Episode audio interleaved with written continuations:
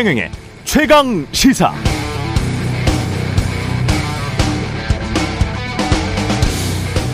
안녕하십니까. 8월 28일 세상에 이익이 되는 방송 최경영의 최강 시사 출발합니다. 아, 진행자 목소리가 달라져서 당황하셨을 텐데요. 어, 최경영 기자가 이번 한 주 휴가를 떠났습니다. 그래서 제가 한 주 대신 진행을 하게 됐는데 KBS 김준범 기자입니다. 어, 오늘 최강 시사 김성태 전 국민의힘 의원과 함께 정치 현안들 정리해 보고요. 어, 정치먼데이 조응천 민주당 의원에게 이재명 대표 취임 1주년 평가 들어보겠습니다. 그리고 일본 오염수 방류 이후에 수산업계가 시끄러운데 분위기 살펴보고 그리고 경제합시다 코너에서는 최상욱 커넥티드 그라운드 대표와 함께 하겠습니다.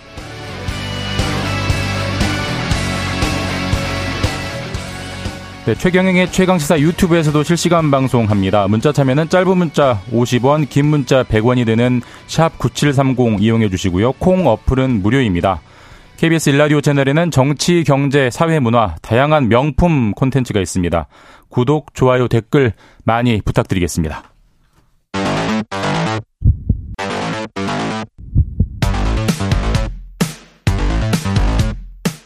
오늘 아침 가장 뜨거운 뉴스 뉴스 언박싱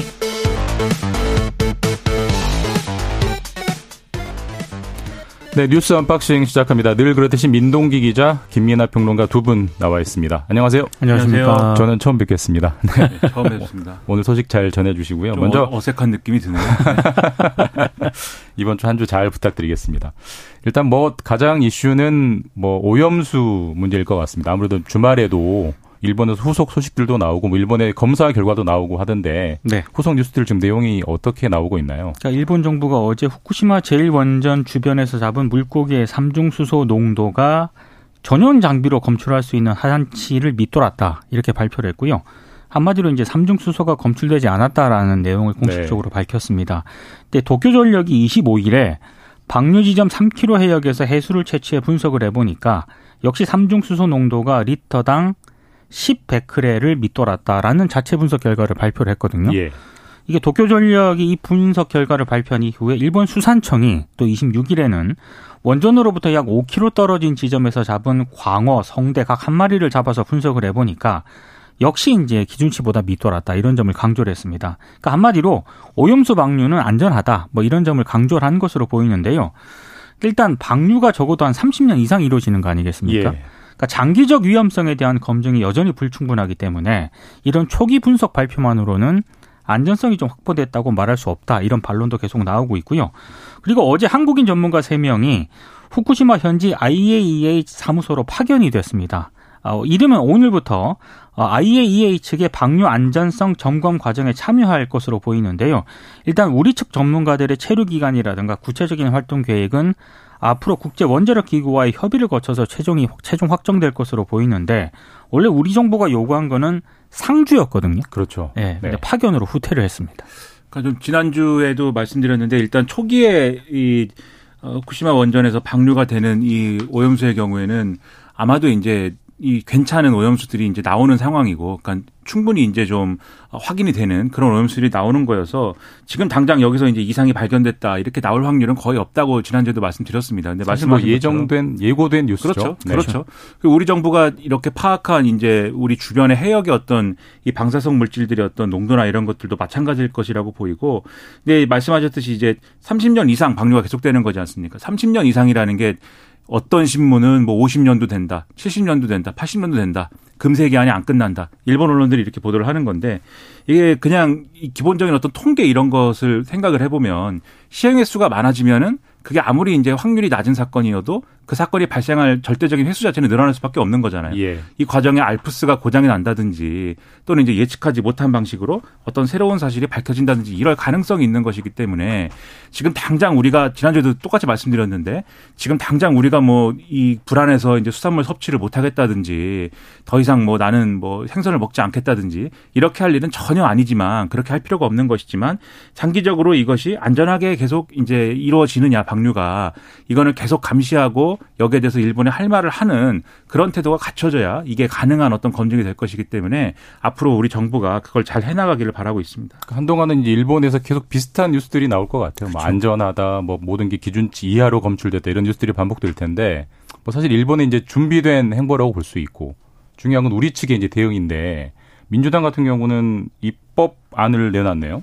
그러니까 이소영 의원이 어제 식품위생법 개정안을 발의를 했거든요. 예. 이 개정안 내용은 이렇습니다. 원전 사고가 발생한 지역에서 생산, 사용, 조리 등 식품에 만약에 위해 우려가 있으면 수입을 금지해야 한다. 이렇게 규정을 하고 있는데요. 현행법은 어떻게 되어 있냐면 위해 우려가 있는 식품 수입을 금지할 수 있다. 네. 이렇게 되어 있거든요.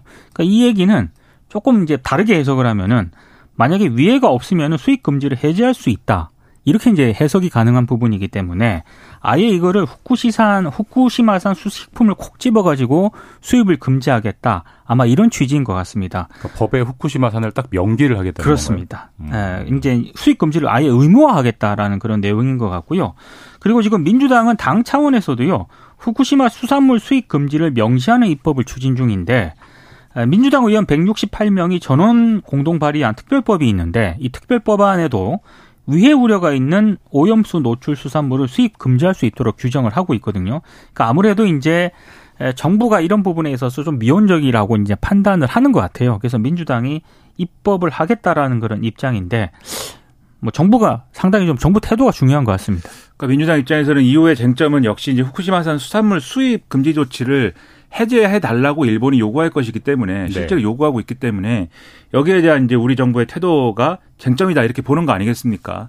근데 뭐 계속해서 이제 많이 말씀드렸습니다마는 그동안 이제 우리가 후쿠시마와 그 주변의 여덟 개 현의 이제 수산물들에 대해서 수입을 이제 금지한 핵심적인 논리 중에 이 해역의 어떤 안전성 이런 것들이 확인돼 확인할 수가 없는 것이다. 그것에 대한 입증 책임이 일본에 있는데 일본이 그 이 해산물 또는 수산물들이 안전하다고 이제 할 수가 없는 것이니 증명할 수 없는 것이니 그래서 우리는 수입을 안 해도 된다.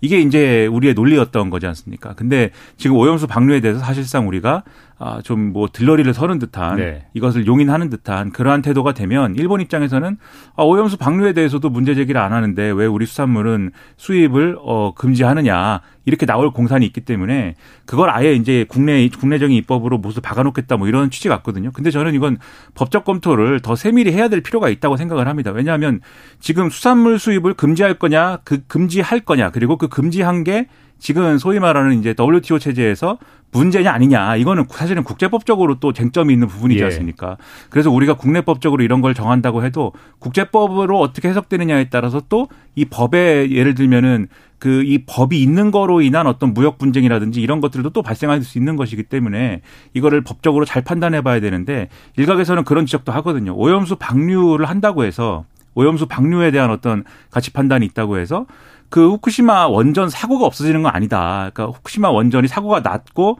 그 주변 해역이 오염된 거는 잠깐 사실이기 때문에 그렇기 때문에 오염수 방류하고 지금 후쿠시마 수산물 수입 문제하고는 관련이 없다. 이런 이 주장도 가능하다라는 지적도 있어요. 그렇기 때문에 이걸 종합적으로 고려를 해서 뭐 이 다수 의석을 가지고 있는 야당에서 뭐 이런 어, 입법을 할 수도 있는 것이지만 이 입법이 추가로 어떤 지점에서 실효적인지 등에 대해서는 법적인 검토를 충분히 해봐야 되겠다 이런 생각입니다. 그러니까 이게 예, 약간 그 입법하면서 의지를 드러내는 것은 좋은데 네. 이게 지금 법이 그러니까 위해 우려가 있으면 금지할 수 있고 위해 우려가 없으면 금지를 푼다는 건 사실 뭐 논리적으로 전혀 이상한 게 없는 그렇죠. 거잖아요. 근데 후쿠시마 산을 산을 콕 집어서 벽에 법에 명기하는 게 법 체계적으로 약간 좀 어색하지 않나 이런 비판도 있을 것 같아요. 그래서 이제 예. 제가 봤을 때 그래서 정부 태도가 중요하다라고 생각을 하는데 그러니까 지금은 일단 정부는 그렇지 않습니까? 일단 수입 금지를 유지하겠다라는 그런 입장을 밝히고는 있는데 지금 이 후쿠시마 수산물과 관련해 가지고 좀 비판한다거나 오염수 방류를 비판하는 그런 어, 입장에 대해서 자꾸 괴담이라고 얘기를 하고 네. 어, 지금 뭐 과학적으로 문제 없다라는 그런 입장을 계속 견지를 하고 있지 않습니까? 근데 이걸 역으로 해석을 해보면 일본 정부 입장에서는 아니 이건 과학적으로 문제가 없는데 왜 수산물 수입을 계속 유지를 하고 있는 거냐, 금지를 음, 유지하고 음. 있는 거냐라고 만약에 일본 정부가 요구를 했을 때, 그러니까 우리 정부가 뭐라고 대답을 할 것인가? 공색해지죠. 그렇습니다. 네, 네. 그러니까 그 부분에 대해서 정부가 분명하게 입장을 좀 밝혀야 될 것 같아요. 그러니까 지금 뭐 정부는 계속해서 후쿠시마산 수산물은 수입을 안 한다, 뭐 이번 정부 내에는 안 한다. 몇 가지 단서는 뭐 붙이는 것처럼 보이기는 합니다만 어쨌든 안 하겠다라는 입장이기는 해요. 근데 의심하는 거는 지금 말씀하신 것처럼 일본이 그런 논리로 들이밀었을 때 우리한테 청구서 비슷하게 들이밀었을 때 어떻게 거부할 것이냐 이 문제인데 사실 지금 말씀드린 어떤 국내적인 입법하고 그거하고는 또 차이가 있어 보이는 거는 지금 이제 지금 현행 법, 법령은 우려가 있는 식품 수입을 금지할 수 있고 어, 수익 금지를 해제 위해가 없으면 해제할 수 있게 해놓은 거를 금지해야 하고 그 다음에 해제해야 된다 이렇게 바꾼다는 거잖아요. 근데 그거는 이제 정부가 어떤 결정을 하느냐에 달린 것이고 지금 쟁점은 한국하고 일본하고 어떤 쟁점을 가지고 이, 이 수산물 수입에 관한 압력을 풀 거냐 이 문제지 않습니까? 그렇죠. 그래서 여기서 정부가 신뢰를 주려면 민주당에게 뭐 이런 입법을 뭐 하지 하면 안 된다 뭐 이렇게 해가지고 또 괴담 선동이다 이렇게 막 싸우는 것보다는 일본에 대해서 분명한 태도를 우리가 가지고 있다라는 걸 사실 보여주면 돼요. 그러면 그렇죠. 한국의 국 민들이 아 우리 정부가 일본에 대해서 이렇게 당당하게 하는데 수산물 수입에 대해서 뭐 그렇게 밀릴 리는 없겠다 이렇게 안심을 할 수 있는 거 아니겠습니까? 그래서 그런 점에서 정부 여당도 접근을 해줬으면 좋겠다 이런 생각이 듭니다. 뭐 오염수 문제는 이번 주 내내 지속될 거니까 좀 다음 뉴스로 한번 넘어가 보겠습니다. 홍범도 장군이 갑자기 뉴스에 많이 등장을 하는데 육군사관학교가 홍범도 장군 포함해서 독립운동가 다섯 명의 흉상 철거 이전을 추진한다. 그러니까 이종석 국방부 장관이요. 네. 지난 25일 국회 국방위 전체회의에 출석해서 이런 발언을 합니다. 북한을 대상으로 전쟁 억제를 하고 전시에 이기기 위해 필요한 인력을 양성하는 곳 육군 육군 사관학교인데 네. 여기에서 공산주의 경력이 있는 사람이 있어야 하느냐는 문제가 제기됐다. 이렇게 얘기를 하거든요. 근데 이게 왜 갑자기 나온 거죠? 문제 지적이 있었나요?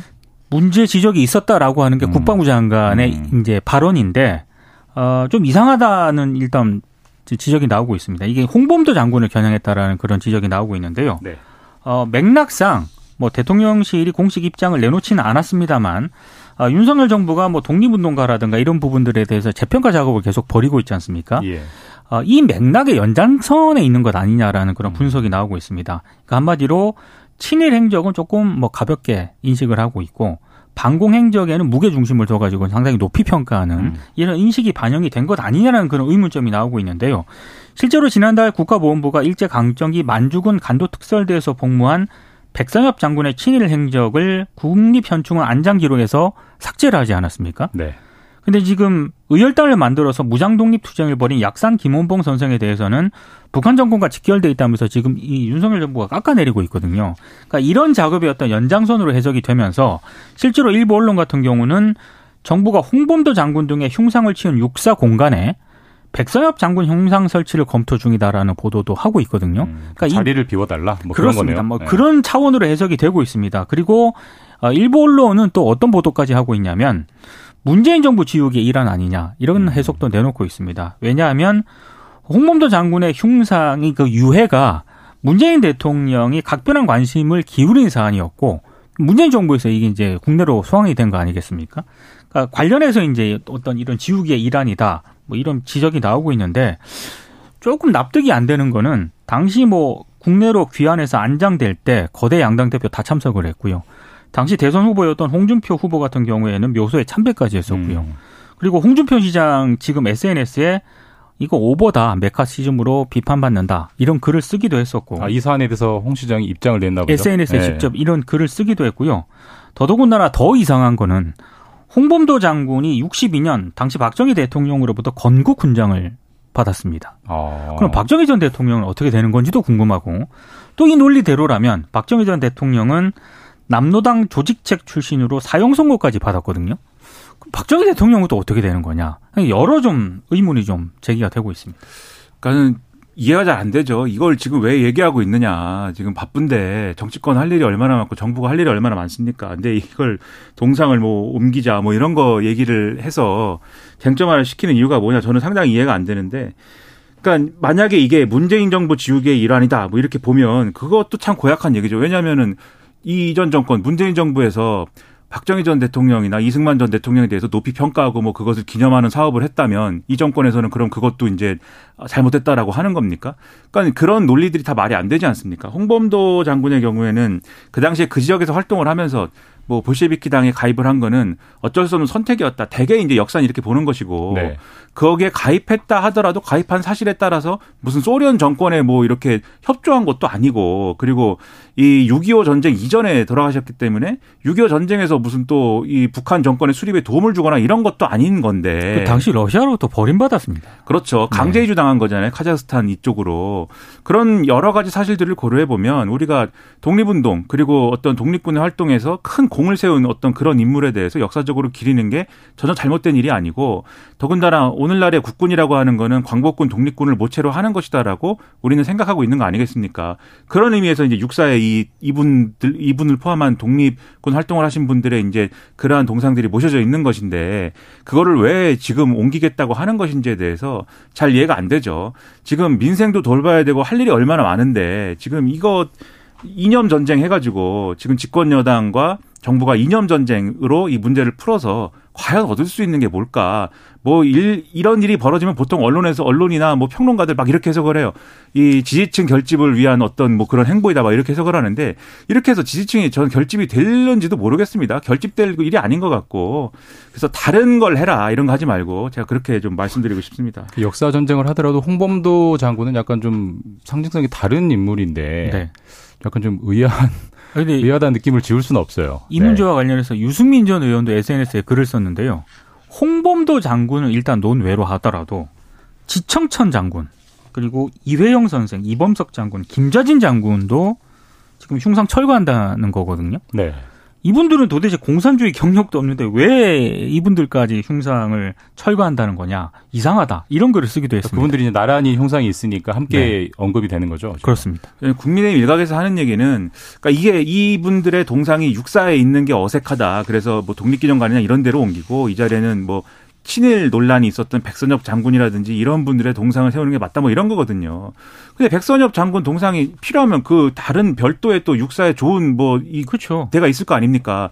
그런 데다가 뭐 세운다든지 뭐 여러 가지 방법이 있는 것인데 굳이 이거를 꼭 치워야 된다라고 얘기할 필요가 있느냐 이런 거죠. 그리고 직접적으로 지금 어, 이 문제에 대해서 직접적으로 얘기를 하고 있지 않습니까? 공산당에 가입한 게 문제이다 이런 얘기를 하고 있는데 네. 그런 식으로 따지면은 우리 독립운동 역사에 상당 부분에 해당하는 그러한 분들이 폄훼될 수밖에 없는 것이어서 이렇게 문제를 풀 게 아니다 이런 말씀이죠. 네, 그 논란이 좀 이어질 것 같고 또 어제 이게 중요한 뉴스로 나왔는데 GS 건설 철근 누락 영업 정지 10개월 상당히 세게 나왔습니다. 그러니까 시공사거든요. GS건설하고 컨소시엄 그리고 협력업체에 대해서 국토부 장관 직권으로 영업정지 8개월을 내리기로 했고요. 그리고 지금 불성실한 안전점검 수행, 품질 시험 수행 여기에 대해서도 국토부가 서울시에 영업정지 2개월 처분을 요청할 계획입니다. 두 개를 합쳐서 10개월을 만든다 뭐 이런 그렇습니다. 예, 예. 이건 이제 최종 확정되는 거는 행정처분심의위원회가 이제 이걸 결정을 해야 되는데 만약에 행정처분심의위원회가 아, 국토부 장관이 요청 그 직권의 영업정지 8개월을 만약에 결정을 하고요. 그리고 서울시가 아, 국토부의 영업정지 2개월 요청을 받아들이면은 이제 GS건설이 10개월의 영업정지를 받게 됩니다. 그리고 GS건설 말고도요. 건설사업 관리자인 목양 건축, 건축사 사무소 컨소시엄에는 영업정지 6개월 처분을 내리기로 했고 경기도가 또 내릴 수 있는 영업정지가 있거든요. 이게 2개월인데 이걸 합치면은 최대 8개월의 영업정지가 가능합니다. 그리고 뭐 설계업체라든가 또 설계 과정에서 철근을 누락한 전문 기술자 또 이와 별개로 뭐 설계 시공 과, 감리업체 관련법 위반 여부에 대한 수사 수사로도 경찰에 의뢰한다. 이제 국토부가 이렇게 방침을 밝혔, 밝혔거든요. 상당히 좀 이례적으로 좀 강경한 입장인 것 같은데, 근데 GS건설이 시공한 83개 전국 아파트 현장에 대한 전수 조사 결과도 국토부가 발표를 했습니다.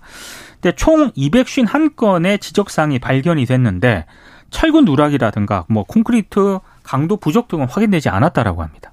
근데 사실 뭐 이게 시간이 많지 않은데 이게 현대 산업 개발도 저번에 맞습니다. 광주에서 해서 영업 정지가 그 1년 넘게 맞았는데 그렇습니다. 사실 뭐 가처분하고 행정 소송하면서 영업 정지 영업 정상적으로 하고 있거든요. 사실 이것도 언제 이게 조치가 될지는 사실 뭐 알 수가 없는 거라. 지속성이 굉장히 네. 중요한 것 같은데요. 그렇죠. 이렇게 뭐 엄하게 어쨌든 다룬다라는 인상을 주는 건 저는 좋다고 생각하는데 사실 마음 같아서는 더 엄하게 다뤄야 될 것 같죠. 아예 이제 사업을 못하게 하는 게 좋겠다 이런 생각까지 드는데 이 안전에 관한 문제이기 때문에 근데 다만 이제 일이 일어나고 나서 이렇게 엄, 엄단한다 이런 것도 중요한데 이런 일이 일어나지 않도록 하는 방지책이나 이런 것도 굉장히 중요한 거지 않습니까? 네. 지금은 지하 주차장이 어쨌든 내려앉아 가지고 이게 하지만 그걸 보강 공사하고 뭐 이러면 되는 일이다라고 얘기하는 거지만 그게 지하철 주차장이 내려앉는 정도가 아니라 지난번에 말씀하신 현대산업개발처럼 막 아파트가 무너져 버리면 아, 건설 중인 거여서 그나마 다행이었던 건데 그거 그런 일은 방지해야 되지 않습니까? 그래서 다단계 하도급이랄지 또는 현장에 어떤 문제가 있어서 이런 일이 발생하는 건지에 대해서 명확하게 대안해 가지고 고쳐 나가야 되겠다 이런 말씀드립니다. 그러니까 기업의 잘못을 꾸준하게 좀 처벌하는 의지가 중요할 것 같습니다. 뉴스 언박싱 여기까지 하고 마치겠습니다. 지금 이 시간 7시 40분 지나고 있습니다.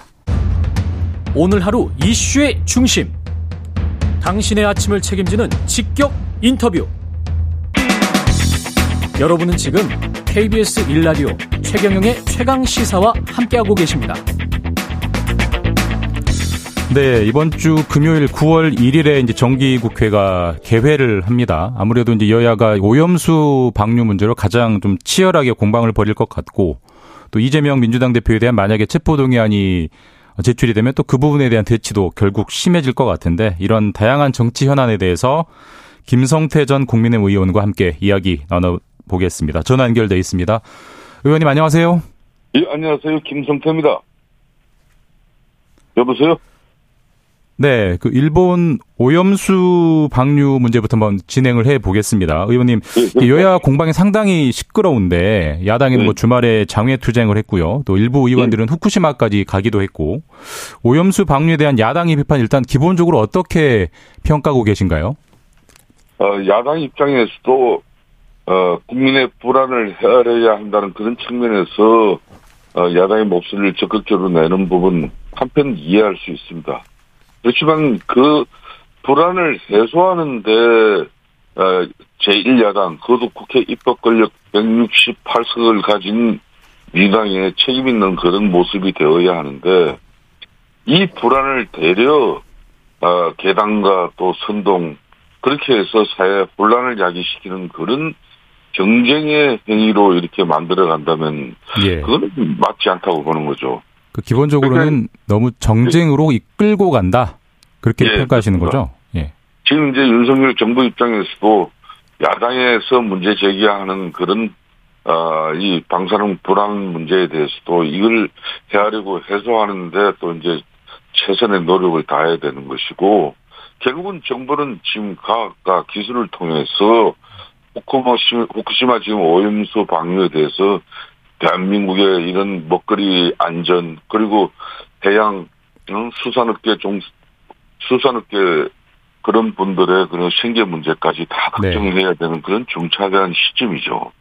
이런 시점에서 과거 사드나 강우병 계담에서 얼마나 국가적 그 분란 이 사회적 비용을 많이 지출하면서 예. 그때 대한민국은 엄청난 손실을 가져간 거거든요. 네. 두 번 다시 그런 뭐 가오를 보면서는 저는 안 된다고 보고 있습니다. 근데 이제 아무래도 이제 아무리 그 과학과 안전성을 강조하더라도 소비자분들 네. 상당수가 이제 불안해하고 계시고 물론 이제 나흘, 나흘 지났기 때문에 뭐 정확하게 통계나 데이터는 안 나옵니다만 네. 어민이나 상인들 입장에서 사실 당장의 생계 피해가 올 수 있거든요. 예, 예. 그런 부분에 대한 정부가 좀 이런 건 좀 적극적으로 해줬으면 좋겠다 이런 주문할 부분은 없으세요? 그러니까 안전 측면에서는 지금 원자력 안전기술원 같은 경우는 지금 한 달에 500명 안팎의 전직을 동원해서 24시간 오염수 방류 안전을 지금 모니터링 하고 있어요. 예. 어제 주말도 마찬가지고 주말 공휴일에도 모든 직원이 주간 야간 이 교대로 방류 안전을 점검합니다. 아, 그렇기 때문에 지금 이제 어, 특히 어, 우리 공해상에서도 이게 대양수산부 같은 경우도 수산물 방사성 물질 검사나 그리고 우리 해역의 방사능 모니터링을 강화하는 정도가 기존 92곳에서 지금 현재 200곳으로 늘렸어요. 예. 그리고 어, 뭐 일본 영해 안에 들어가지는 못하지만은 후쿠시마 인근 공해상 8개 지점에서도 계속 방사능 조사를 지금 진행하고 있거든요. 그러니까 이게 해류를 타서 미국 서부 서해안을 돌아서 우리나라까지 오는까지는 4, 5년 걸린다 치지만은 우선 이 불안을 해소하는 그 국민적 마 국민들의 마음을 안정시키는 게 중요하지 않습니까? 예. 그래서 이제 특히 이제 다음 달 추석을 앞두고 어 이쪽 산업이나 또 어민들을 보호하기 위한 정부가 이제 긴급 자금을 이제 지원을 하고 또 아울러서 정치권에서도 아, 국민들의 그런 불안을 해소하기 위한 이렇게 선전이나 괴담, 가짜 뉴스로 이렇게 계속 정력을 야기시키는 그 혼란보다는 이런 때 국회에서 여야가 머리를 맞대고 음. 아, 지금 후쿠시마 오염수로 불안해 있는 우리 국민들 마음과 또 관련 업계 어, 분들의 그 피해를 최소화하는 그런 지원 방안을 논의하는 게 더 중요하다고 보고 있습니다. 그렇긴 한데 이제 민주당 같은 경우는 한동안은 장외투쟁을 접을 생각은 없어 보이고요. 이제 여기에 네. 대해서 국민의힘은 이렇게 평가를 했더라고요. 사법 리스크에 빠진 이재명 대표를 위한 무서운 정치쇼다. 그러니까 이재명 구하기다라는 평가인데 의원님도 이런 평가와 결을 같이 하시나요? 뭐 일정 부분 어 후쿠시마 오염수로 인한 어 우리 국민들 불안과 또 해양 또 수산 업계 이 피해에 대해서는 이건 누가 뭐라 그래도 정부 책임이죠. 예. 어, 정부가 그 책임에서 이제 국민들을 불안을 해소시키고 또 해양 수산업계에 이런 피해를 최소화시키는 그런 많은 노력 중에 하나가 국가 재정으로만 다 해결할 수 없는 문제거든요. 예. 이런 때일수록 여야가 이제 정치를 복원시켜야 된다고 저는 보고 있습니다. 정치가 서로 막장으로서 어, 이렇게 계단만 난무하는 그런 어, 이 후쿠시마 오염수의 대응 방식은 저는 맞지를 않고요. 이런 때 이제 좀 어, 국회 차원에서도 지금까지의 많은 정치적 갈등 속에서 이 문제를 접하고 있지만은 이거는 정, 정쟁보다는 예. 아, 여야가 이런 때 머리를 맞대고 아, 국민을 위한 어떤 그런 정치의 참모습을 보여주면은 지금 민주당 이재명 대표의 사법 리스크에 대한 그런 그 위기를 어, 화살을 딴 것으로 돌리기 위한 그런 어, 정치 시효라는 게 어, 우리 또 일각의 일 목소리는 있지만은 너도석 바람직하 하지는 않거든요. 근데 마침 이제 오늘이 이재명 예. 대표가 민주당 대표 취임한 지 딱 1년 되는 날이라고 해요. 예, 어, 대- 의원님께서는 이 대표 체제 1년 어떻게 점수를 매기신다면 한 줄 평 어떻게 하실 수 있으실까요? 저는 뭐 상대당 네. 이뭐당 대표의 점수를 이렇게 뭐 상대당에서 이렇게 매기는 것은 뭐 적절치 않습니다만은 그래도 뭐 그 힘든 과정 속에서도 야당을 이끌어왔기 때문에 뭐 40점 정도는 저는 40점이요. 주고 싶고요. 근데 뭐 네. 지난주 좀 대단히 실망스러웠는데 예.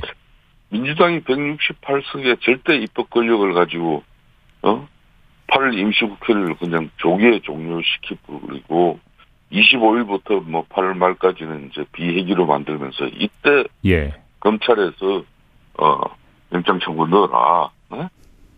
그럼 국회에서 비회기니까 자기가 영장 실질 심사를 통해서 당당하게 나서겠다. 그게 마치 불체포 특권을 본인이 천명한 것처럼 천명한 것을 실천하는 것처럼 이렇게 나가는 모습에 저는 대단히 좀 실망을 시켰어요. 실망을 했어요. 예, 이 부분 짧게 한번 여쭤보고 짚고 예. 넘어갈게요. 사실 이제 정기국회 시작되면 이 대표에 대한 체포 동의안 표결 상당히 유력하게 이제 예상이 되는데 예. 어떻게 진행될 걸로 보십니까? 뭐 상대당이긴 하지만. 세월이 전 이거는 뭐 검찰이 수사를 뭐 웬만큼 맞추고 나면은 예. 지체 없이 어 사법적인 판단을 해야 되겠죠. 어 그럼 민주당에서 해서 가결이 될까요? 예, 민주당이 아무리 제1 입법 권력을 가지고 있다 하더라도 네. 이 검찰의 수사 결과를 가지고 체포영장을 치는 것까지 자기네들 어, 입장에 이렇게 따라라. 이거는 맞지 않는 거고요. 다만 체포영장이 들어오면은 이명 당대표 입장에서는 지난번 아, 한번 그 1차 영장 청구에서도 한 표 차이로 예. 가게를 내냈지 않습니까? 네. 어, 그렇기 때문에 이번에도 상당히 본인들 우려하고 있습니다만 제가 뭐 정치적 경험으로 지금 이 상태의 민주당 이 대표 어, 최측근들의 움직임을 봐서는 결코 이게 체포영장 어, 투표 행위가 표결 행위가 제대로 이루어지지 않을 것 같아요. 이 대표 자진 사퇴 논의는 어떻게 생각하세요? 그거는 절대 이재명 대표 입장에서 아마 수용하지 않을 겁니다. 자진 어, 사태의 어떤 그런 어, 판단과 그리고 내년 총선을 준비해서 아, 민주당의 이런 국민적 어, 불신뢰를 이걸 해소하겠다는 그런 당 대표로서 책임 있는 그런 예. 의지가 그리고 고민이 있다 그러면 벌써 이렇게까지 방치하지 음. 않죠. 그냥 어, 모르겠습니다. 이제 9월이든 네네. 10월이든 검찰 수사가 어, 백현동 그리고 대북 송금 의혹 수사를 마치고 난 이후에 병합해서 이제 어, 처리한다고 하니까 국회에서 체포 동의안이 이렇게 넘어왔을 때 이제 진짜 이재명 대표의 참 모습이 드러납니다. 음. 그 측근 인사들이 그러면 어 이 국회 이제 앞으로 이제 9월 1일부터는 정기 국회거든요.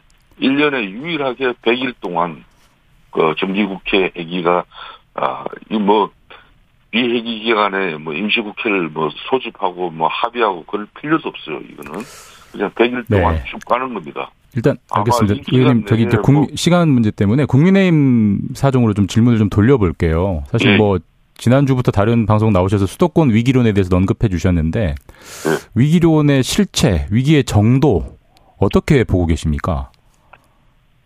쉽게 말하면 이런 겁니다. 정치는 이제 이 선거의 계절이 오면은 예. 야당은 늘 바람을 일으키려고 하고 네. 집권당은 국정 운영에 무한 책임을 져야 되는데 그 국정 운영에 무한 책임을 지기 위해서는 국회에서 안정적인 의석이 필요하다. 늘 그렇게 이제 호소하지 않습니까? 예, 늘 그렇죠. 네. 네, 그렇습니다. 그런 측면에서 사실상 우리 국민의 입- 입장에서는 야당이 아니기 때문에 바람을 일으키기는 어려워요, 현실적으로. 그렇다면은 이제 아, 수도권 특히 수도권이 121석이 몰려 있는데 네. 이 121석에 현재 국민의힘이 지금 현재 보유하고 있는 의석수는 불과 16석밖에 되지 않습니다. 예.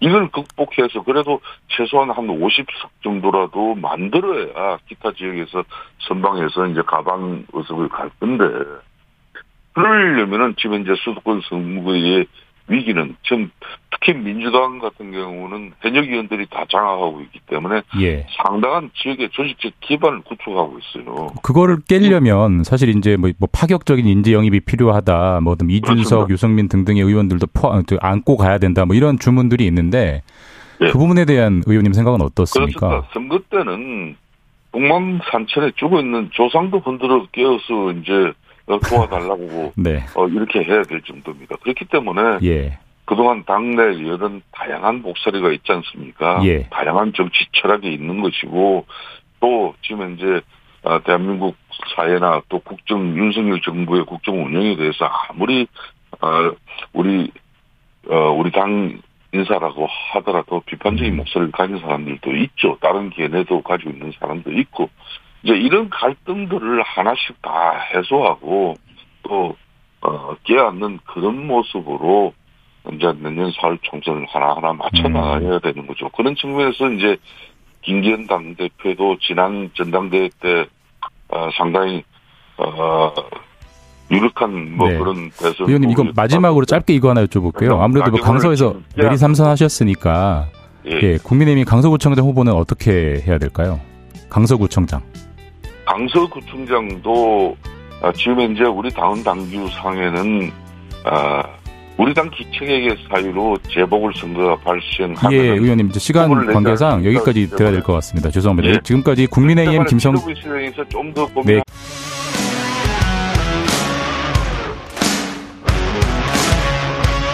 오늘 하루 이슈의 중심 최경영의 최강 시사.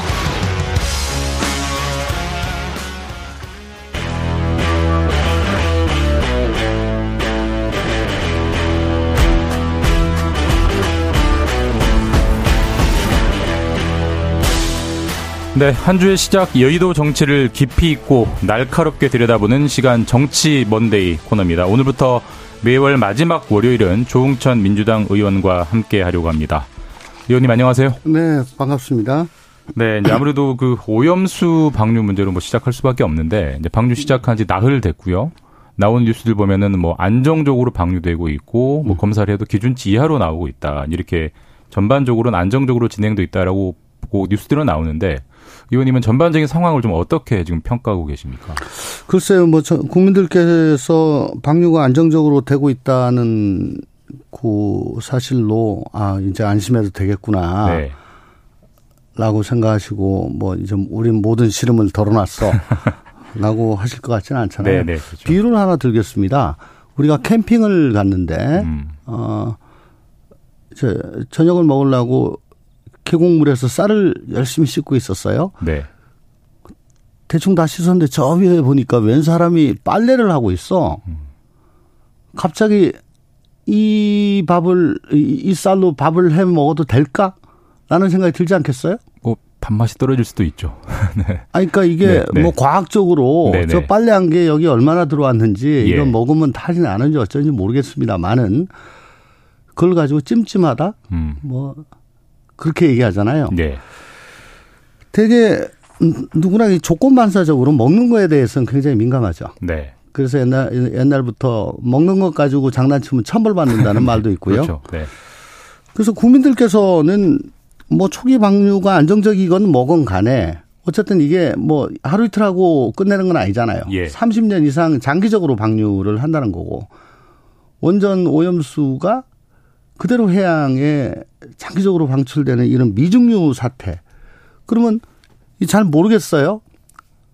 잘 모르겠으니까 더 불안하죠. 예.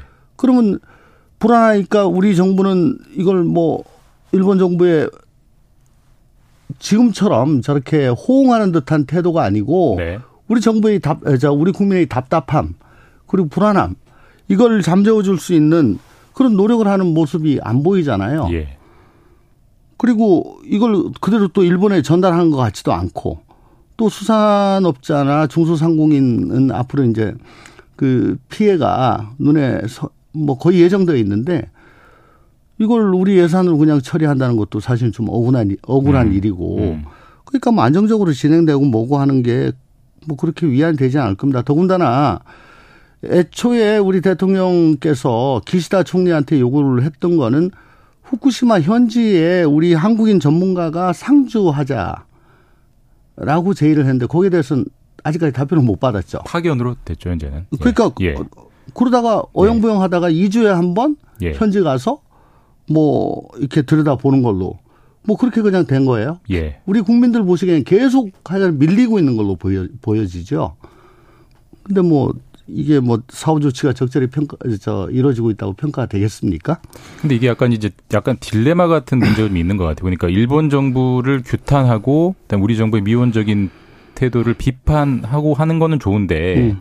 그런 목소리가 너무 이제 나올수록 네. 수산물이 불안하다. 수산물 소비를 말아야겠다. 그러니까 결국 어민하고 상인들의 피해가 가중되는 거 아니냐. 사실 이런 뭐 비판, 뭐 시선도 있잖아요. 아까도 말씀을 예. 드렸다시피 그걸 민주당이 비판한다고 해가지고 국민들이 음, 그 소비를 수산물 소비를 안 하시고 음, 민주당이 찬성을 한다고 해서 아 괜찮겠구나라고 해서 그 적극적으로 소비하시고 하는 거 아니잖아요. 음. 민주당하고는 상관없이 국민의 80% 이상은 부정적입니다. 반대입니다. 네, 네, 그리고 어 그 이유는 나뿐만 아니고 나- 나의 후대에까지 그리고 대한민국의 미래에 안 좋은 영향을 끼칠 것 같다는 그런 부정적인 생각이잖아요. 네. 예.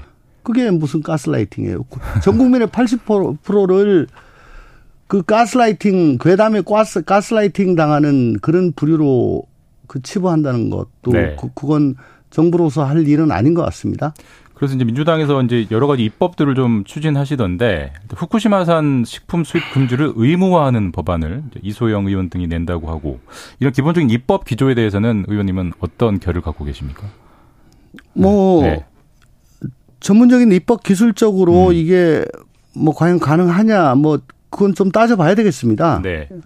우선은 아까도 계속 말씀드렸다시피 정부가 국민을 안심시키는 그런 일을 하지 않으니까 그러면 야당이라도 나서 가지고 국민들께 좀 저 편안함을 좀 드려야 되겠다. 그러니까 이게 입법 기술을 떠나서 취지 자체가 혹시 정부에서 뭐 수산물 수입 금지를 해제하는 거 아니야? 뭐 이런 어떤 우려나 이런 게 깔려 있는 건가요? 그거는 논리적으로 예. 그렇게 갈 수밖에 없는 거죠. 음. 예, 안전한데 음. 왜 그러면 거기서 사는 수산물은 수입을 안 하냐.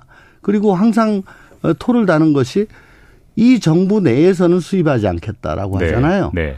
이 정부가 이제 뭐 한 3년 반 정도 남았다고 쳤을 때 30년 이상 방류하는데 뭐 3년 조금 더 수입 안 하고 음. 그 다음에 어떻게 되는 거냐라는 음. 의문이 자연히 남겠죠. 네. 음, 그런 것 때문에 이제 이런 입법을 마련했다. 근데 사실 국민의힘에서는 이런 장외 투쟁을 계속 이재명 대표 구하기 위한 정치쇼다 이렇게 평가하고 있는데 그 부분은 어떻게 보십니까? 만약에 그런 예. 의도가 있다면 국민들께서는 그건 뭐 금방 알아채실 겁니다. 음, 네. 국민들이 얼마나 현명하시고 두 눈 부릅뜨고 보고 계시는데 그러니까 우리 당이 설령 내심 그런 생각이 있더라고 하더라도 그건 뒤로 어 묻고 철저히 국민 위주로 해야 되는 거죠. 뭐 적어도 지- 예. 적어도 지금은 정치 쇼 성격은 아니다. 그렇습니다. 네.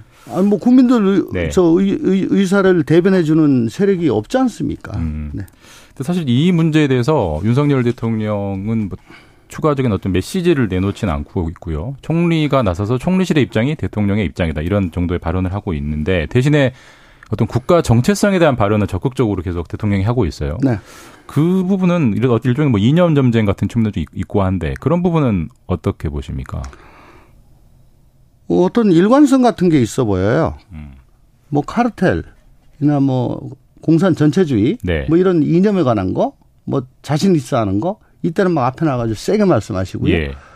조금이라도 불리하다 싶은 거 예를 들면 양평 고속도로 의혹이나 장모가 구속된 거 음. 오송 지하차도 참사 음. 해병대 병사 수사 의- 외압 의혹 뭐 잼버리 파, 파행 뭐 이동관 위원장으로 인한 방송 장악 의혹 네. 뭐 이런 거에 대해서는 전혀 말씀을 안 하시는 그런 일관성을 지금 보여주고 계십니다. 오염수 문제를 발언 안 하는 것도 같은 일관. 그렇습니다. 그러니까 그 음, 연장선상에 있다고 보는 거죠. 대통령께서는 대선 당선 직후에 제 기억으로는 참모 뒤에 숨지 않고 음. 정부가 잘못한 게 있다면 솔직히 고백하겠다라고 말씀을 하셨어요. 그 기자들도 저 뭐월 1회인가 주일에 만나겠다고 네. 말씀을 하셨고요. 네. 그런 거 다 없어진 거죠. 그 지금 자꾸 반공 이데올로기 역사 전쟁을 거는 것 같아요. 음. 뭐 일관 이것도 일관성이 있습니다. 뭐 백선엽 장군서부터 해서 홍범도, 홍범도 장군, 장군. 뭐 예, 예. 김자진 장군 뭐다다 그런 것 같아요. 근데 전 참 이런 말씀 꼭 드리고 싶습니다. 음, 대선에서 승리했다. 그러면 역사를 마음대로 조리 만져도 되는 그걸 대상으로 생각하면 큰일 납니다. 역사는 음, 결코 대선 승리의 전리품이 될 수가 없습니다. 음. 박근혜 정부에서 그 역사 교과서 국정화를 예, 시도를 국정교과서. 했었죠. 네, 네. 하다가 뭐 채택이 잘 안 되고 해가지고 네. 뭐좀 저 무산 비슷하게 됐는데 그- 제가 말씀드리고 싶은 거는 그 그걸 기점으로 해서 음. 박근혜 정부가 급격한 몰락의 길로 들어섰다라는 점을 좀 상기시켜 드리고 싶습니다. 음. 그러니까 여기에 너무 몰입하면 위기를 자초할 수 있다. 현 정부가. 뭐 국민통합위에 나가셔서 하신, 하신 말씀 날개론도 네. 오른쪽 날개는 제대로 가고 있는데 왼쪽 날개가 거꾸로 가고 있다는 거잖아요. 네. 그런 취지였죠. 그렇죠. 네. 예. 그러니까 진보가 문제다. 음. 이런 인식을 가감없이 지금 드러내고 있잖아요. 네. 예. 그러니까 하필이면 또 그걸 국민통합위에서 음. 말씀하셨는데 이게 통합의 메시지입니까? 음. 대결과 분열의 메- 메시지 아닙니까? 근데 똑같은 이슈, 오염, 오염수 이슈랑 홍범도 장군 흉상 이전 추진 이슈로 문재인 전 대통령도 이제 최근에 발언을 많이 하고 있어요. 뭐 좀 최근에 이례적으로 발언을 아주 입장을 많이 내는 것 같은데 그 부분은 왜 이 시점에 갑자기라는 생각은 안 하십니까? 예. 문 대통령께서 처음부터 오염수 문제를 먼저 언급하신 건 아닌 걸로 알고 있습니다. 하태경 의원이 예 그렇죠. 예, 뭐 바둑 얘기를 예. 하시니까 싸움을 걸어왔죠. 예 맞습니다. 예. 그러니까는 네. 야 이거 못 참겠다 해가지고 아마 대응에 나서신 걸로 보여지는데, 네. 네. 음, 그러니까 음, 아무리 내가 전직이고 좀 저 잊혀지고 싶지만 이렇게 매도하는 거는 아니지 않느냐라는 생각을 가지고 계신 것 같아요. 음, 음. 근데 그전 다른 방송에서도 몇 번 말씀을 드렸습니다만은 전직 대통령은 가급적 현안에 어, 참전하지 않으셔야 되는 게 맞다. 왜 국민 화합과 통합의 상징으로 계속 계셔야 되거든요. 예, 예. 그리고 당신께서 갈등의 주체가 되거나 갈등의 소재가 되는 건 정말 적극 피해야 된다고 저는 생각을 합니다. 네. 그- 그래서 어 요번 같은 경우도 괜히 참전하셔 가지고 발끈하셔 저 이, 하태경 의원의 시비에 대해서 대응을 하셔서 상대방의 끝만 올려준 것 같은 그런 느낌이 들거든요. 그러니까 정치적으로는 약간 손해 보는. 그러니까 예, 예. 아유 뭐 뭐 저 사람 항상 저렇지 뭐 네. 라고 치부하고 그냥 넘어가시면은 뉴스 뉴스거리도 되지 않을 거를 음, 음, 그냥 그 팔자련이 하고 그냥 국민 통합과 화합에 음. 매- 힘써 주신 게 좋지 않겠나 싶습니다. 네. 그리고 이제 오늘 당내 문제로 좀 넘어가 볼게요. 오늘 이제 이재명 대표 취임 딱 1년 되는 날이고요. 1주년 되는 날이고, 뭐 이 대표의 취임 일성 다 아시겠지만 뭐 재집권, 뭐 민생 이런 거였는데 의원님 보시기에 이재명 대표 1년을 점수를 주신다면 몇 점 정도 주시겠습니까? 뭐 구체적인 네. 점수보다 꽈락이다. 꽈락이다. 예, 어, 그렇게 말씀. 꽈락의 가장 큰 근거는 음, 어쨌든 1년 내내 사법 리스크에 시달렸고 네, 또 팬덤 정치가 심화됐고 네, 당내 민주주의가 약화가 됐고 또 우리 당의 도덕성 문제가 전면으로 올라왔죠. 예, 그래서 내로남불 이미지가 고착화됐습니다. 그래서 음 정부 여당이 지금 보면 뭐 잘한 게 아무것도 없어요. 예, 정말 이렇게 못할 수가 없어요. 그럼에도 불구하고 음. 정부 여당이 실정을 하고 그 자살골을 쌓는데도 거기에 대한 반사 이익, 득점을 전혀 못하고 있습니다. 네. 우리가 대한 세력이 아니란 거죠. 네, 그러니까 내년 총선에 대한 평가가 어, 정부 견제론이 과반 정도쯤 됩니다. 과반 조금 못 미치는데 예. 이거는 저 8월 말에 그 갤럽 한국 갤럽 조사에 그렇게 예, 예. 나왔는데요. 정부 견제를 해야 된다가 48%입니다. 그리고 내년 총선에서 정부를 지원해야 된다 하는 게 36% 정도로 음. 압도를 하고 있어요. 그러니까 견제를 해야 된다는 의견이 48%인데 우리는 30대 초반의 지지율에 갇혀 있죠. 예, 그러면 거의 15% 정도의 그 갭이 있습니다. 이것도 박스권입니다. 이 대표가 취임했을 때 한국갤럽 기준 9월 첫째 주에 보면 우리 당 지지율이 34%. 근데 가장 최근 8월 마지막 주에 갤럽 한국갤럽이 32%. 거의 오, 그대로네요. 예. 네, 뭐 오차 범위 내에 그대로예요. 그래서 어 이런 여러 가지 리스크 또 뭐 도덕성 내로남불 온정주의 이것 때문에 이재명 대표가 당선 수락 연설을 할 때 뭐라 했냐면 자라기 경쟁으로 국민의 희망이 되겠다. 믿음직한 대안 정당이 되겠다. 국민이 흔쾌히 선택할 수 있도록 하겠다. 음. 라고 호언장담을 했는데 지금 어땠습니까? 뭐 민생과 경제 열심히 하겠다고 했는데 아무 성과 없잖아요.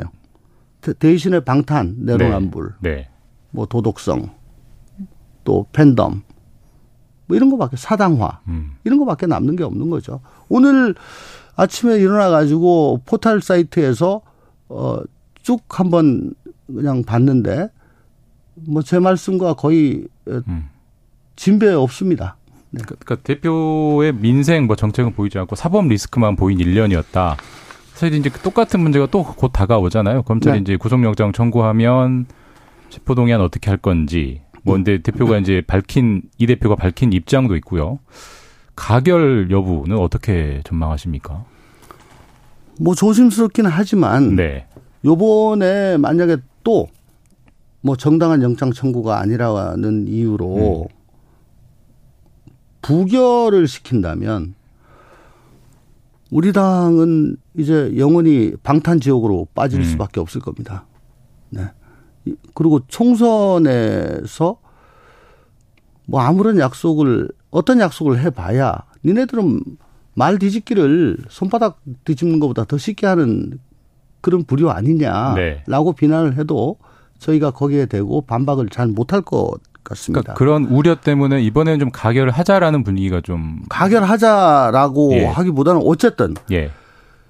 이 대표는 2월 달 교섭단체 대표 연설에서 하셨던 그 취지대로 신상 발언을 하시고, 음. 그러니까 뭐 검찰 영장이 자기가 보기에는 이렇게 해서 부당하다. 그렇지만은 난 내 발로 나가지고 심판 저 법, 법정에 가서 그 판단을 받아오겠다. 그리고 검찰 수사의 부당함을 보이겠다. 이렇게 말씀을 하시고 당에서는 이걸 갖다 부결당론, 뭐 가결당론 이건 하면 안 되는 거죠. 국회법상 그건 어, 국회의원이 양심에 따라 가지고 하는 거니까. 예. 그래서 각자 아, 국회의원들의 그 양식과 소신, 양심에 따라 가지고 표결을 해서 음 근데 그렇게 하면 아마 저는 가결되리라고 봅니다. 네. 아까 의원님이 잠깐 언급하신 그 여론조사 개요를 좀 살짝 좀 말씀드려야 될 것 같은데 한국 갤럽 자체 조사로 지난 1일부터 3일까지 이제 조사를 했고요. 정부 견제로는 48% 그리고 지난 22일부터 24일에 조사한 결과로는 민주당 지지율이 32%였습니다. 자세한 사항은 중앙선거 여론조사 심의위원회 홈페이지에서 참조하시면 됩니다. 어, 조금 더 이어가 보면 사실 근데 이제 구체적인 판단이야 결국 이제 법원에서 하겠지만 네. 뭐 이제 뭐 구속이 된다든지 또 대표의 궐위가 생기면 뭐 음. 지금 뭐 plan B를 준비해야 된다, 뭐 비대위를 꾸려야 된다 이런 얘기들이 많이 나오잖아요. 네. 그 부분에 대해서는 지금 어떤 준비를 해야 된다라고 지금 보고 계세요? plan B란 게 아마 저 친명 쪽에서 나오는 얘기인 것 같은데 그게 음 구속이 되더라도 친명이 주도를 하는 그런 지도부를 계속 꾸려나가는 예. 이 끌고 가는 그런 방안을 이를 얘기하는 것 같아요. 근데 아까 말씀을 드렸다시피 이 대표께서 직접 어 전면에 나서 가지고 어 우리 민주당의 얼굴로서 1년을 어 보냈는데 그 성과가 지금 이렇지 않습니까? 네. 구속됐음에도 불구하고 아바타를 내세워 가지고 플랜 B라는 걸 만들어서 뭐 민주당의 주도권을 놓지 않겠다 라고 한다면 그 국민들께서 그걸 어떻게 보실까요? 음. 그리고 뭐 대표적 내려놓지 않겠다 뭐 이런 말도 얘기도 있고 뭐 옥중 공천 얘기도 있는데 어쨌든 이게 총재가 아니고 대표입니다. 단일성 집단 지도 체제. 예. 그러니까 대표의 의중이 중요하다고 하더라도 최고위원회 회의를 통해 가지고 거기서 논의가 되고 거기서 결정이 되는 거죠. 최고위원들이 참여를 하는 거죠. 예, 예, 예. 그러면 구속이 된, 되면 예를 들어 구속이 됐다고 하면 그때마다 최고위원들이 전부 다 구치소로 가서 회의를 합니까? 어떻게 하는 겁니까? 이게 그러면 이상민 의원도 최근에 이런 얘기 하시더라고요. 그러니까 이 대표가 물러나야 민주당이 분당이 안 될 수 있고 만약 이 대표가 물러나지 않으면 뭐 거취를 결심한 의원들이 많다 이런 말씀하시던데 실제로 분위기가 그런 의원들이 좀 있으세요? 물 저- 적극적으로 물러난다기보다는 지금 이 여러 가지 리스크가 있는데 이제 거기에 대해서 순리적으로 네. 어 행동을 해 주신 게 당을 위해서 도움이 되죠. 또 또한 어 설령 이 대표가 그- 뭐 거치가 달라진다고 하더라도 우리 당을 지지하고 있는 그룹들이 여러 개가 있는데 네. 또이 대표의 적극 지지층이 있지 않습니까? 네, 네, 네. 이분들이 실망을 하고 투표장에 나오지 않을 경우에는 투표율이 대거 내려가고 어 총선에서 그러니까 수도권 같은 데는 정말 박빙 싸움이지 않습니까? 예. 거긴 거의 전멸할 가능성이 높습니다. 예, 예. 그러니까 어 유권자들이 흩어지지 않게 하고 당도 분열되지 않는 그런 방법을 모색을 하려면 그건 이재명 대표가 애당하는 어, 심정으로 음. 처신을 해 주셔야 되고요. 뭐 아까 뭐 분당 말씀하셨습니까? 예, 예. 그건 조금 너무 나가신 얘기 아닌가 싶은데. 예? 예. 음. 어쨌든 어떻게든 당이 분열되지 않고 당원들도 실망시키지 않, 않는 그런 방안, 최선의 방안을 계속 찾고 있다고 말씀드립니다. 네, 여기까지 말씀드려야 될 것 같습니다. 지금까지 조웅천 민주당 의원과 말씀 나눴습니다. 고맙습니다. 네, 감사합니다. 여러분은 지금 KBS 1라디오 최경영의 최강 시사와 함께하고 계십니다.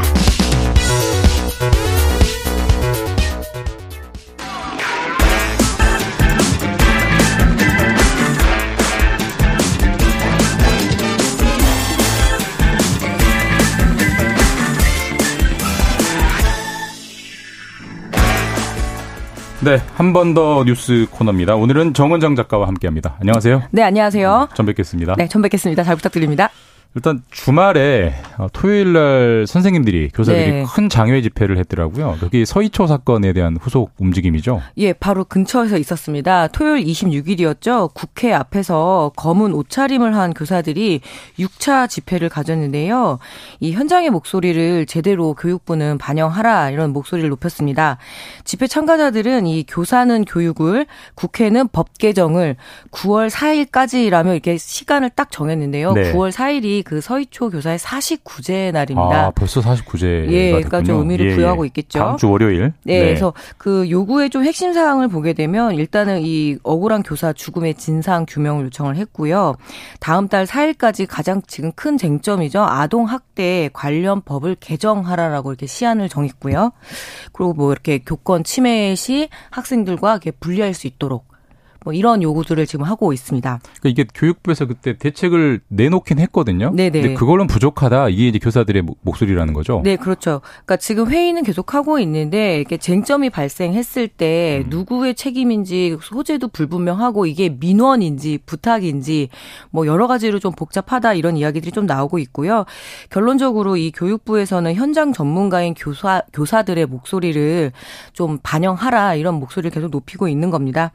또 이렇게 유명을 달리한 서희초 교사의 49제에 맞춰서 그때 이제 연가 투쟁이나 어떤 공교육 없는 날 해서 네. 또 대규모 장애 집회를 예고를 했는데 여기에 지금 현재 교육부가 제동을 걸고 있는 상황이고요. 9월 4일 다음 주 월요일 공교육 없는 날을 한다는 것은 9월 4일이 뭐 다음 주 휴일이 아니기 때문에 네네. 원래는 수업이 있는 날이잖아요. 예, 공교육 멈춤의 날 이렇게 그- 정하고 그날 선생님들이 전부 다 뭐 연가를 내고 뭐 집회에 나온다 뭐 이런 계획인 건가요? 네, 그렇습니다. 근데 그 바로 어제였죠.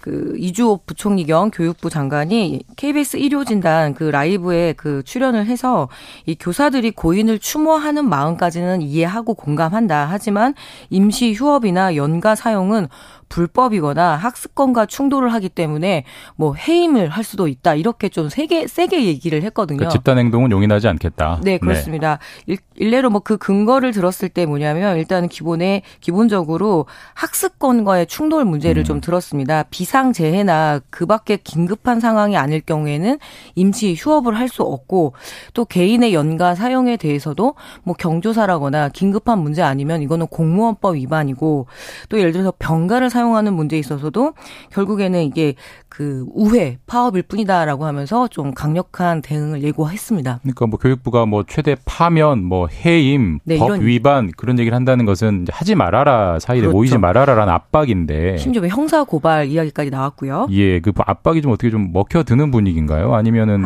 지금 예. 뭐 분위기 잘 아시겠지만 그러기는 어려울 것 같습니다. 징계가 무섭다고 지금 뭐 멈추거나 물러날 수 있는 그런 분위기는 아니고요. 벌써 6차 집회까지 이런 평 교사들, 그러니까 어떤 그 집단에 소속돼 있지 않은 예. 그 교사들까지 쏟아져 나오고 있으니까요.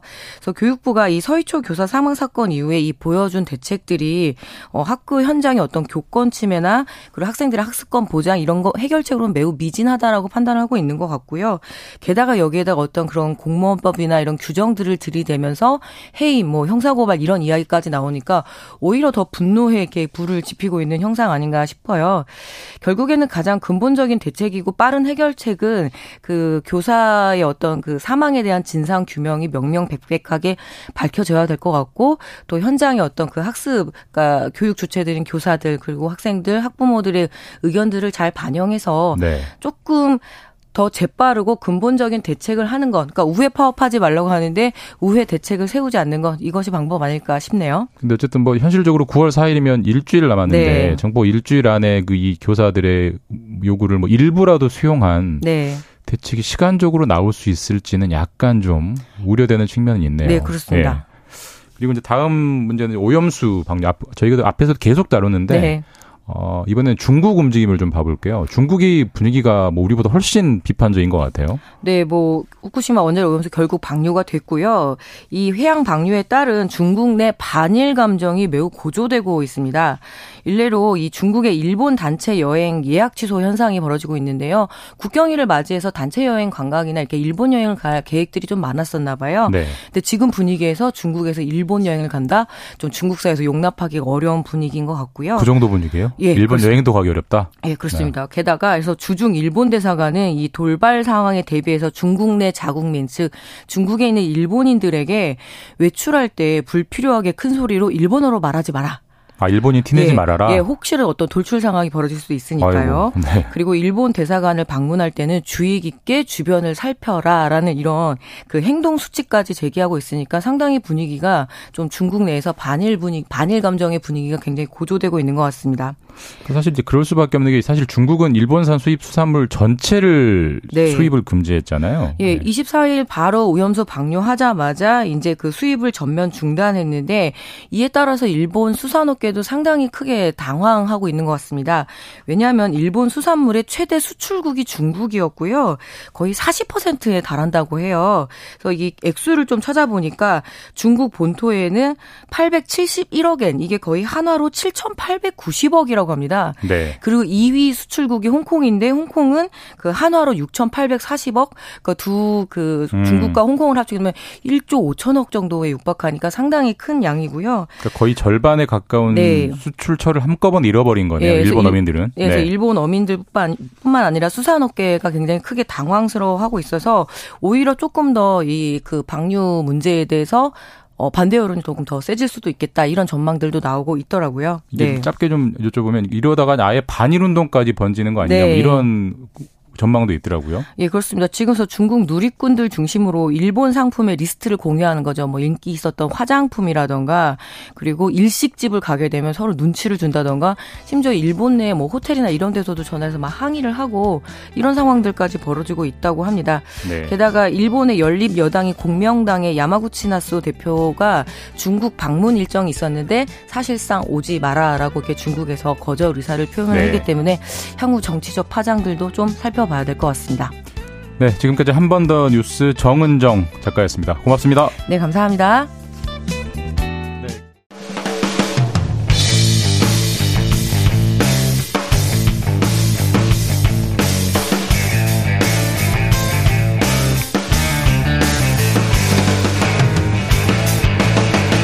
최경영의 최강 시사. 네, 저는 최경영 앵커 휴가로 이번 주 최강 시사 진행하고 있는 KBS 김준범 기자입니다. 앞서 그 민주당 조응천 의원이 여론조사 수치를 하나 언급을 해서 개요를 좀 말씀드리겠습니다. 오염수 방류에 대해 국민이 80% 이상 반대하고 있다 이렇게 조 의원이 밝혔는데 한국일보가 한국리서치에 의뢰해서 지난 5월 26일과 27일 이틀간 조사한 어, 조사 결과고요. 응답자의 83.8%가 후쿠시마 오염수의 방류에 반대한다라고 밝혔습니다. 자세한 내용은 한국일보 홈페이지를 참조하시면 됩니다. 예, 그 다음 순서로 어, 그 최강 인터뷰 시간인데요. 지난 24일에 이제 시작된 후쿠시마 오염수 방류 개시 이후에 가장 이제 어떤 이해관계가 맞닿아 있는 분들이죠. 수산업계 관계자분들 얘기를 좀 들어보겠습니다. 어, 차덕호 노량진 수산시장 상인회장 연결돼 있습니다. 회장님 안녕하세요. 예, 안녕하십니까? 예, 사실 뭐 오늘이 월요일이어가지고 뭐 주말 잘 보내셨습니까? 이렇게 좀 여쭤봐야 되는데 그런 질문이 네. 조금 약간 면구스럽기도 해요. 주말에 분위기가 어땠습니까? 수산시장이. 어, 근데 저희 우려하는 반대로 예. 저희 노량진 수산시장에 손님들이 굉장히 많이 나오셨어요. 아, 그래요? 예, 그래서 저희가 이게 무슨 현상이지 하고 이렇게 저희 335, 335 상인들끼리 모여서 의견도 좀 나누고 했는데요. 그래서 어쨌든 저희가 우려했던 바보다는 굉장히 손님들이 많이 나오셔서 일단은 상인들이 좀 의아해하는 반응들이 좀 많았습니다. 일단 뭐 시장이 붐볐다고 하니까 다행이긴 한데 네. 이게 어찌된 일이지라고 자체적인 분석은 어떻게 하고 계십니까? 일단은 지금 말씀하신 대로 24일 방류를 하지 않았습니까? 그래서 지금부터 일주일간, 최소 일주일간 저희가 모니터링을 해서 좀 예. 봐야지 정확한 거를 알 수 있을 것 같은데요. 예.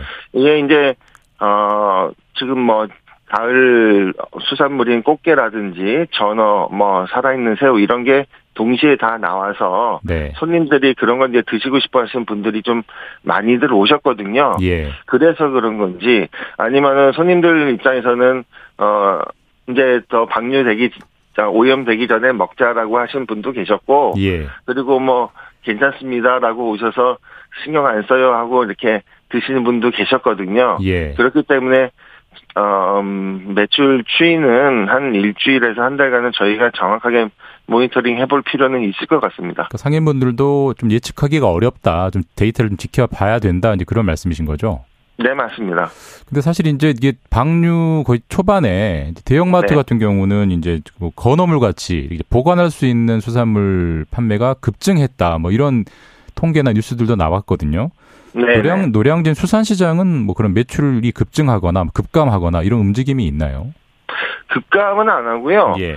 지난주 그러니까 19일 20일이죠. 지난주 토요일 주말 그때 비교해서 매출이 한 1.5배에서 2배 정도는 늘은 거는 정확합니다. 아 그래요. 그러니까 네, 근데 저희 품목들이 예. 이렇게 뭐 사재기, 뭐 마트처럼 사재기하거나 그런 거보다도 네. 주로 좀 팔린 부분이 제가 먼저 언급해드린 화, 화로 부분 있지 않습니까? 예, 예. 살아있는 그 부분 그런 게 좀 많이 늘었어요. 음, 그래서 드시러 오시고 포장해 가시고 어, 그런 분들이 늘었기 때문에 사재기하고는 좀 관련이 없고요. 네네. 그래서 저희도 이게 참 이런 형태로 나간다 그러면은 좋겠지만 이게 우리나라 국민들이 이 먹거리에 굉장히 민감하지 않습니까?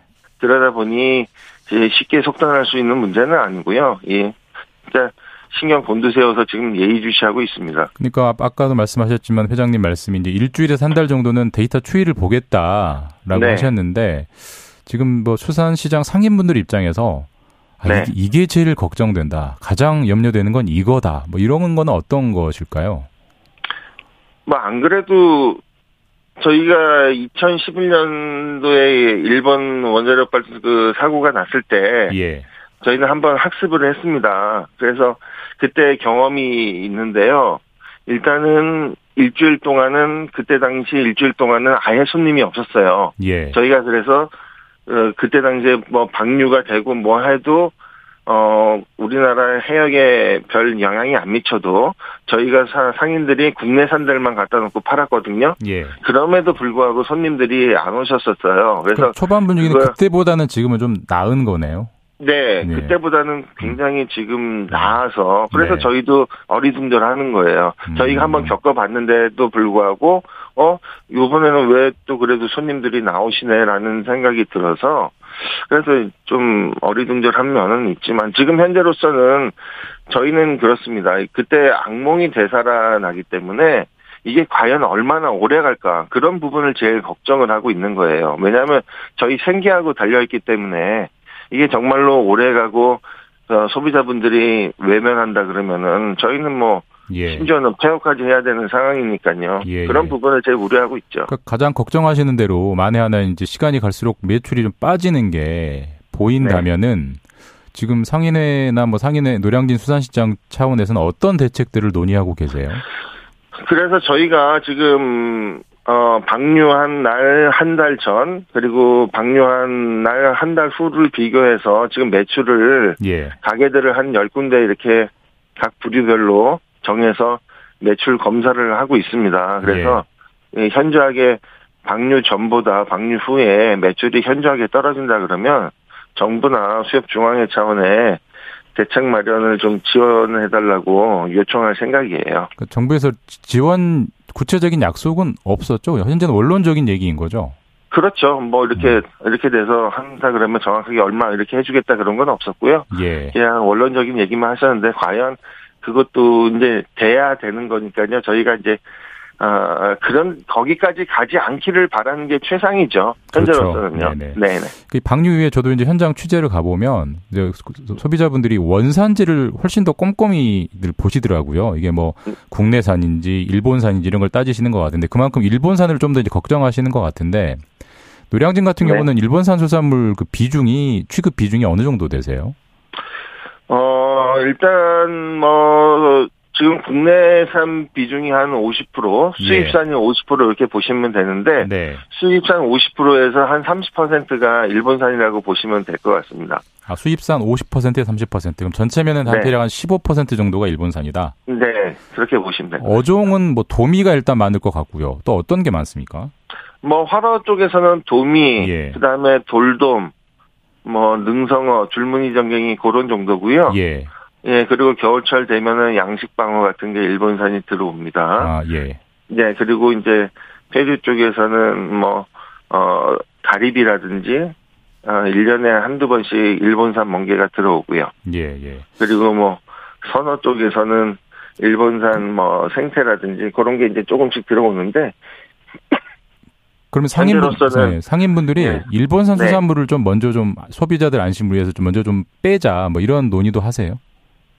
아, 뭐 그런 논의도 좀 없진 않았어요. 만약에 예. 추이를 보고 예, 예. 어, 손님들이 정말 안 오신다 그러면 당분간은 국내산 위주로 팔자라고 예.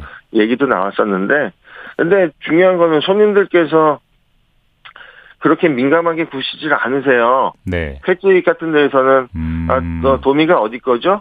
어, 일본산인가요? 구- 국내산인가요? 고, 그런 정도만 여쭤보시지. 음. 의외로 뭐 일본산 완전히 빼고 해주셔요 하는 분들은 뭐 열에 한 분 정도 있을까 말까입니다.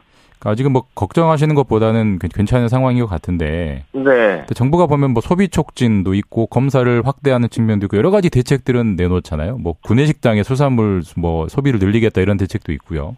네네. 그래도 정부가 이 부분은 좀 더 꼼꼼하게 상인들이나 수산인들을 위해서 보완해 주십사라고 좀 주문하고 싶은 건 어떤 게 있으세요? 아, 그러니까 이제 지금 이 저는 어떻게 보면은 위기가 기회라고 생각을 하거든요.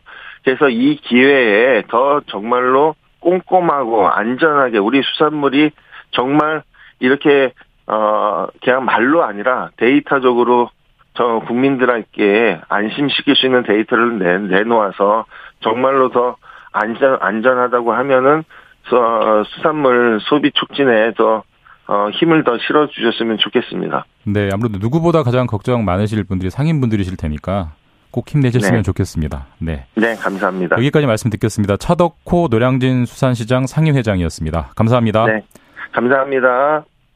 네, KBS 일라디오 최강시사 지금 듣고 계신 시간은 7시, 8시 40분 지나고 있습니다.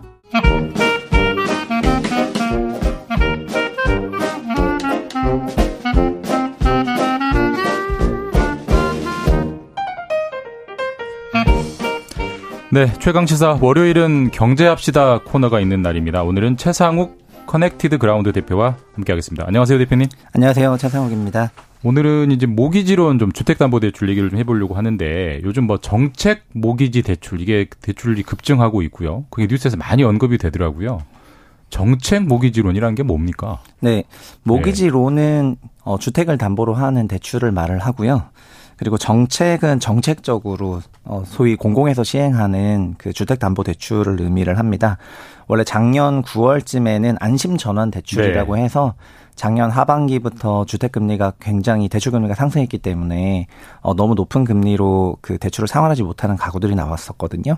그래서 정부가 제시하는 상대적으로 저리금리로 전환할 수 있는 그런 대출을 시행을 했었는데요.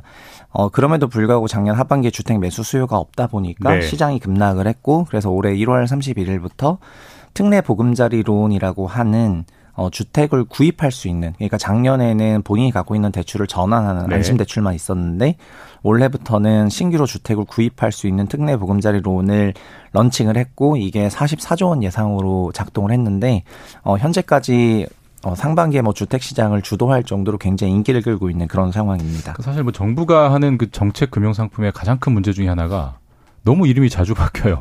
정부마다 이름이 자주 바뀌고 헷갈리는데 어쨌든 지금은 네. 특례 보금자리론이 이제 정책 이 모기지론에서 가장 대표 주자인 거죠. 네, 원래는 이것도 보금자리론이었는데요. 예전에 보금자리론이 있었죠. 네, 보금자리론은 부부 합산 소득 7천만 원 이하이신 분들이 어, 주택 가격 6억 원 이하인 경우에 빌릴 수가 있는 제약적인 대출이었는데요. 네. 그래서 뭐 이름은 아까 말씀하신 것처럼 디딤돌, 보금자리 등등 이름은 굉장히 다른데 큰 틀에서 보면은 공공이 어 일정 소득 이하이신 분들의 주거 구입이라든가 임차료 지원을 금융적으로 지원하는 것도 주거 복지거든요. 예. 뭐 임대주택을 짓는 거는 직접적 주거 복지지만 네. 비용 보조를 하는 건 간접적 주거 복지에 해당을 하는데 이번에 특례 보금자리론 같은 경우에는 그 보금자리에 특례를 붙여서 예. 몇 가지의 특례 사항을 만들었는데 첫 번째는 소득의 제한을 보지 않겠다. 아, 소득 제한을 아예 안 봐요? 네, 아예 안 봐요. 아, 정책 상품인데. 네. 어. 그래서 굉장히 파격적인 상품이었고 나중에 뒤에서 말씀드리겠지만 실제로 어 그래서 보금자리로는 7천만 원 이하가 하셨는데 이번에 예. 특례로는 70% 50%가 연소득 7천만 원 이상이신 분들이 신청을 했습니다. 음. 그러니까는 소득의 제한을 없앤 것이 굉장히 인기의 근본이었고요. 그리고 6억 원 이하 주택만 살 수 있었는데 9억 원 이하 주택을 살 수 있게 했기 때문에 어, 주택 대상도 사실상 거의 85% 이상으로 웬만한 주택들은 전부 포함이 되게 되었고요. 그리고 만기가 좀 충격적인데 이 특례보금자리론부터 34세 이하는 50년 만기를 허용을 해줬거든요. 50년 만기. 네, 그래서 나중에 이것들을 보고 네. 어, 시중은행들이 아, 우리도 50년 만기 만들어야 네. 되겠다. 이렇게 해서 만들어진 배경도 여기에 있습니다. 근데 보통 이제 정책 상품은 항상 이제 소, 저소득층, 취약계층을 우선한다는 점에서 소득 기준을 두는데 네. 아까 대표님 말씀처럼 파격적으로 두지 않았기 때문에 뭐 너도 나도 빌렸을 것 같아요. 급증하고 있죠. 네, 어, 실제로 정책 모기지는 어, 런칭 일주일 만에 거의 10조 원이 신청이 될 정도로 오. 그래서 상반기에 거의 뭐다 소진이 될 수도 있다 이런 말이 나올 정도로 어마어마한 인기를 끌었고요. 이 10조 원이라는 금액이 일종의 기준 금액이 되는데요. 우리나라가 20년, 21년에 그 자산 시장 급등할 때 어, 부동산이 굉장히 큰 폭으로 상승을 했고 그때 월간 빌리던 가계 대출 총액이 약 10조 원 정도 되는 금액이었거든요. 네. 그런데 이거를 일주일 만에 달성했기 때문에 정말 엄청난 규모라고 생각을 했고 어, 이렇게 이제 당시에도 과열 논란이 있었습니다. 음. 확실히 이게 기준이 뭐 굉장히 완화적이고 50년 만기고 또 그 심지어 구체적으로 들어가면은 어, 체증식이라고 해서 예. 그 원리금 상환액을 보통은 대출을 받으면 고정을 하지 않습니까? 예, 예. 근데 이거는 처음엔 덜 내다가 뒤로 아, 갈수록, 아, 많이, 내게 많이 내게 했기 때문에 예. 사실상 앞부분은 어, 거의 이자도 잘 내지 않는 거치식처럼 음. 프로그램화 돼가지고 굉장히 인기를 받을 수밖에 없었고 현재 33조 원 정도 어, 빌렸는데요. 어, 이 중에서 약 60%가 주택 구매로 빌렸기 때문에 네. 구입 자금으로 많이 활용을 했습니다. 이렇게 좋은 조건의 주택담보대출을 출시하면 뭐 시장 반응이 폭발적이라는 거를 정부가 몰랐을 리는 없을 것 같고 네. 당연히 예상했을 텐데 그럼 정부는 왜 이런 상품을 내놓는 겁니까? 네, 그거는 작년 하반기에 정부가 생각했을 때 어, 우리나라 가계대출의 그 비중이 높다는 거는 잘 알고 계시잖아요. 예. 뭐 통계치가 요즘에 약간 변화가 됐지만 어쨌든 뭐 103%, 106% 작년 말 기준으로는 GDP 106%고 올해는 지금 103%, 101% 이렇게 내려가고 있는데 어 GDP의 100%를 넘은 것도 문제지만 21년 말부터 그 DSR이라고 네. 하는 총부채 상환 비율을 적용을 했는데 그 목표치가 40%였는데요. 네. 22년 4분기 기준으로 40.6%를 찍어버려요. 음. 그 얘기는 22년 4분기에는 어 가계 전체로 보자면은 대출을 더 이상 할 수 없었다는 예. 말이 되기 때문에 그래서 주택을 팔고자 하면은 거의 30% 낮춰야만이 네. 팔리기 시작을 하는 거고 네, 네. 이게 너무나 급격한 그 자산 시장의 조정이라고 생각을 해서 정부가 개입을 하게 된 거죠. 그래서 정책 모기지 상품을 만들게 됐는데 종전에는 그냥 대출 금리가 높아서 이런 게 일어난다고 생각해서 전환 대출만 했었는데 네. 전환하는 걸로는 시장 하락을 막기 어려우니까 사야 되잖아요. 예. 그래서 2030 세대들이 이용할 수 있는 상품을 만들게 된 것이고 어 그로 인해서 이 정책 모기지가 상반기에 엄청난 작동을 했고 예. 이것 때문에 시장 하락이 멈추고 그리고 시장 하락이 멈추다 보니까 또 자신감을 받고 그리고 7월부터는 시중은행에서도 뭐 네. 50년 만기 만들고 이러면서 어, 대출이 늘어났고 이게 시장을 돌려세우게 된 거니까 저 어, 굉장히 정책적인 의도가 있고 이게 그 의도만큼 의도 이상으로 작동한 상품이라고 볼 수 있을 것 같습니다. 그러니까 정부 입장에서 지금 가계 부채를 관리하고 줄이는 것보다 더 중요한 것은 네. 부동산 시장의 급경색을 막는 거다라고 네. 평가해서 이런 걸 내놨다는 거잖아요. 네, 그거를 어, 예. 장기적이고 거시적으로는 가계 건전성이 중요하지만 예. 미시적이고 또 단기적으로는 시장 안정화가 중요하기 때문에 음. 어, 시장의 경색을 막기 위해서는 이런 프로그램을 만든 건데 사실은 이거는 어, 뭐, 이런 형태의 접근, 그러니까 시스템으로 어, 시장을 전환하려고 노력하면은 어느 정도 이게 숙성되는데 시간이 걸리거든요. 고금리나 저금리에 적응하는데 시간이 걸리게 되는데 워낙 경색이 빨라기 때문에 단기 미시적인 프로그램을 세게 돌렸다 이렇게 말을 할 수가 있는 건데요. 관건은 이렇게 한번 해주고 나니까 또 내년에도 또 돌리는지 예. 뭐 이런 것들에 대한 얘기, 그 내년에도 무조건 돌릴 수밖에 없을 것이다. 막 이런 얘기가 나오면서 이게 시장에 또 근거 없는 자신감을 만들어내거든요. 음, 그러다 보니까 원래 건전하게 있어야 될 자산 조정이라는 게 안 오고 그래서 고평가된 상태로 장기간 이어지면서 시장이 또 혼선 왜곡 되어서 이해할 수가 있으니까 네. 이런 것들은 좀 문제라고 생각을 합니다. 그 정부가 일정 정도의 가계부채 증가는 감소하겠다라는 것 같은데 대표님은 어떻게 보세요? 적절한 시점에서 적절한 정책이 나온 거라고 보세요? 아니면 좀 핀트가 안 맞다라고 보세요? 아, 저는 그, 그 인용문을, 그 인용문을 말씀드리고 싶은데, 어, 자본시장에 파산이 없다면은 그거는 네. 지옥이 없는 성경이라는 말이 있거든요. 네, 이건 네. 제가 한 말이 아닙니다. 근데 그냥 비슷하게 생각을 합니다. 원래 시장의 자산 조정이라는 거는 어, 원래 그 생산성이 높지 않은 그런 쪽으로 돈이 들어가는 걸 방지하게 되는 그런 효과가 있기 때문에 전체 자본주의 그 경제 사이즈가 더 효율적으로 올라가도록 하게 되는데 이렇게 단기적으로 원래 조정이 있어야 될 부분에 대해서 인위적으로 펌핑하고 마치 체력이 약한데 아드레날린 넣어줘가지고 잠깐 음. 잘 걸었더니 음. 이게 굉장히 잘 걷는 거라고 생각한다면 그 사람은 계속해서 주사 맞아야 되거든요. 음. 음. 그래서 이게 일종의 그냥 너무 부작용이 큰 약을 계속 주입하는 것 음. 같아서 어느 순간 순간에는 멈춰야 된다고 생각을 합니다. 근데 사실 이제 아까 이게 가장 파격적인 요소 중에 하나가 50년이라는 상환 기간이고 네. 아까 대표님 말씀하셨듯이 이제 그 그러니까 시중 은행들도 따라서 50년짜리 대출을 내놓고 있잖아요. 네네. 근데 정부가 또 그건 또 막 하지 말라고 막더라고요. 그건 아, 그거는 예. 아까 그 일단 이번에 하는 금통위에서도 유사한 말이 나왔는데요. 예. 현재 그 변경된 통계 기준으로는 GDP 대비 101% 정도 되는 게 가계부채 레벨인데 그 비율을 적당히 유지하고 싶거든. 더 높게 올리기는 음. 싫다는 거고요. 네네. 그런데 최근에 어 7월부터 시중은행이 그러니까 민간은행이 50년 만기 주담대 상품을 내놨습니다. 근데 이런 민간은행의 주담대 상품이 공교롭게도 사실은 그 7월부터 시장 금리가 좀 올라갔거든요. 예. 그러니까 미국 연준에서 금리를 좀 더 올릴 것 같고 그다음에 금리 인하가 오는 시점이 좀 더 뒤로 가다 보니까 어, 우리나라 시장 금리도 연준 정책을 반영하면서 슬금슬금 오르고 있었고 주담대 금 주담대 네. 금리도 오르고 있었는데 네네. 그러면 자연스럽게 시중은행에서는 주담대 금리가 올랐으니까 DSR 때문에 대출 수요가 줄어들 거라고 생각을 예. 했고 그거를 희석하기 위한 좋은 방법이 50년 상품이었습니다. 그러니까 DSR 규제를 피해 가려는 우회책으로 이런 상품을 만든다는 네네. 거죠. 그래서 네. 7월 때 7월에 만들어졌을 때부터 인기가 있긴 했는데 이게 7월 달에 그 농협은행을 시장으로 만들어졌거든요.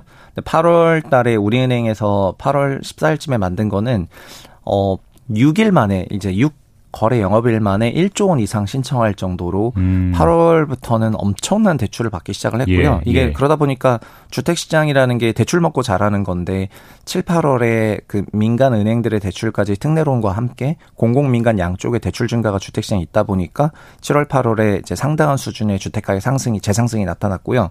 그리고 8월 우리은행에서만 6일 만에 1조 했다는 거는 아까 말씀드렸는데 월에 10조 빌렸을 때가 예. 가장 전성기 때 대출 많이 빌렸을 때인데 그때 도 모기지 4조, 전세대출 3조, 신용 3조 이렇게 어. 433으로 빌렸거든요. 예. 근데 1개 은행이 6일 만에 1조면 5개 은행에다가 예. 31일 영업일에다가 이렇게 계산하게 되면은 엄청난 숫자가 나오는 거예요. 100, 100조가 넘을 수도 있겠는데요. 그, 아니, 그 정도 단순 산술 계산만 하면. 네. 네 그러니까 그러다 보니까는 네. 이제 한은에서도 이거를 가만히 볼 수가 없는 거고요. 왜냐면 이거는 퍼센티지가 변하는 레벨이 예. 변하거든요. 예, 예. 제가 생각할 때도 너무 과도한 레벨이고 그래서 이런 미세 튜닝에 나온 것 같습니다. 그 이런 식으로 과열이 되면 그걸 놔두면 이제 한때 사라졌던 단어 이제 소위 영끌 분위기가 다시 살아날 수도 있을 것도 같은데. 지금은 네. 대출을 이렇게 한시적으로 운영하겠다고 하다 보니까 그러니까 대출 포모가 생기는 겁니다. 대출? 2030 세대들에게 이 대출이 이번 달까지만 있다더라. 아. 그러니까 다음 달부터는 50년 만기가 사라진다. 뭐 없어질 수도 있다. 예, 금리가 예. 높아지니까 약간 이러면서 이달에 대출을 받아야 되는 소위 그 대출 포모가 생겨가지고 예, 예, 예. 그것들이 지금 오히려 더 시장을 과열하게 만드는 그런 요인인 것 같습니다. 그렇게 과열이 되면 가장 쉬운 방법은 금리를 좀 올리는 걸 텐데 대출 금리를 올리면 또 한풀 꺾일 거 아니에요. 네네. 그런 움직임은 있습니까? 아, 그 정부가 그 대출 규제 완화했었던 거는 시장을 조금 부양하려는 의도가 있었기 때문에 예. 오히려 올해 2분기 같은 경우에는 어 시장 금리라든가 상품 금리 인하 압력이 있었던 것 같고요. 그래서 모기지라든가 이런 쪽에 금리 인하가 쭈르륵 있었는데 그리고 그때만 하더라도 올해 11월 달에 미 연준이 금리를 인하한다고 하면서 예. 그 연준 금리 인하에 대한 낙관이 퍼지던 시기였다가 현재는 그 완전 정반대로 뒤집히면서 시장 금리가 상승했거든요. 예. 그래서 인위적으로 뭐 시장 금리라든가 대출 금리 상품을 조절할 수 있긴 하지만은 결국 그것도 자본 조달을 통해서 어 그거를 음. 해야 되는 경우다 보니까 이제 완전히 시장에서 따로 놀 수는 없다고 생각해서 지금은 대출 금리가 올라가는 게 자연스러운 상황인 것 같고요. 예. 그것 때문에 어 작년에 하는 총재도 그렇고 뭐 연준 의장도 그렇고 똑같이 부동산을 신규로 취득하려고 하는 분들에게 어 요즘에 소위 2030인 분들은 2010년대부터 경제 생활을 했기 때문에 이런 영 제너레이션들은 뭐 인플레이션 환경에 익숙하지 않다 이게 하는 총재의 발언이었는데 네, 네. 어 그게 제로 금리나 저금리가 반드시 돌아온다는 생각에 대해서 너무 음. 확신을 가지고 하면은 이런 30년, 40년짜리 대출 상품이 좀 위험하다 이런 발언으로 읽히고요. 그리고 우리나라는 미국과 조금 다른데요. 미국의 주택 시장은 어, 고정금리 체제로 되어 있기 때문에 예. 단기 금리 변동에 아무런 영향을 받지 않고 미국이 이렇게 고정금리 체제로 된 거는 08년 서브프라임 모기지 때 그때 그 서브프라임 모기지라는 게 변동금리였거든요. 그렇죠. 그러니까 일반 30년 만기 주담대는 고정인데 서브프라임 모기지는 변동이었고 2006년까지 금리를 올리다 보니까 변동금리 부 주택들의 주택가 하락이 발생을 해서 그 주택 위기로 번져나갔는데 우리나라는 대출의 대부분이 변동금리다 보니까 작년 같은 경우에 한국에서는 주택가의 급락이 나타났고요. 예. 변동금리 영향을 받아가지고 미국은 이제 변동금리가 사실상 없기 때문에 어, 주택 시장이 여전히 견고하게 흘러갔거든요.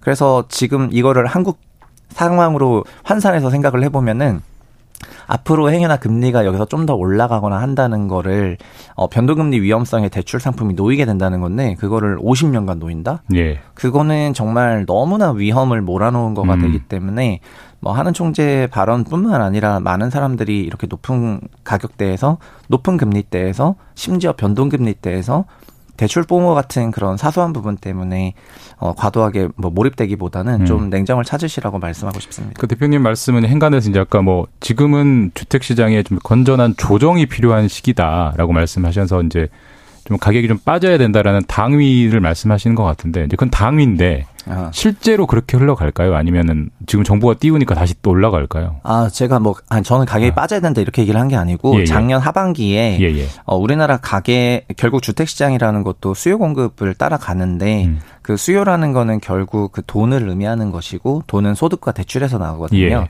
근데 작년 하반기에 어 우리나라의 22년 말 기준 소득과 대출은 한도에 찼다는 거죠. 음. 그렇기 때문에 어 거기서부터 그 자, 거시 경제 건전성을 위해서는 그 대출 규제 관리나 이런 것들이 좀 적합하게 필요한데 네. 그런데 한도에 찼다고 해서 시장 조정이 있는데 그거를 또 막으려고 이렇게 음. 소득 한도를 초과하는 대출을 또 허용해 줬고 그리고 내년에도 뭐 또 허용해 줄 수 있다라는 그런 기대감을 심어주게 된다면은 예, 예.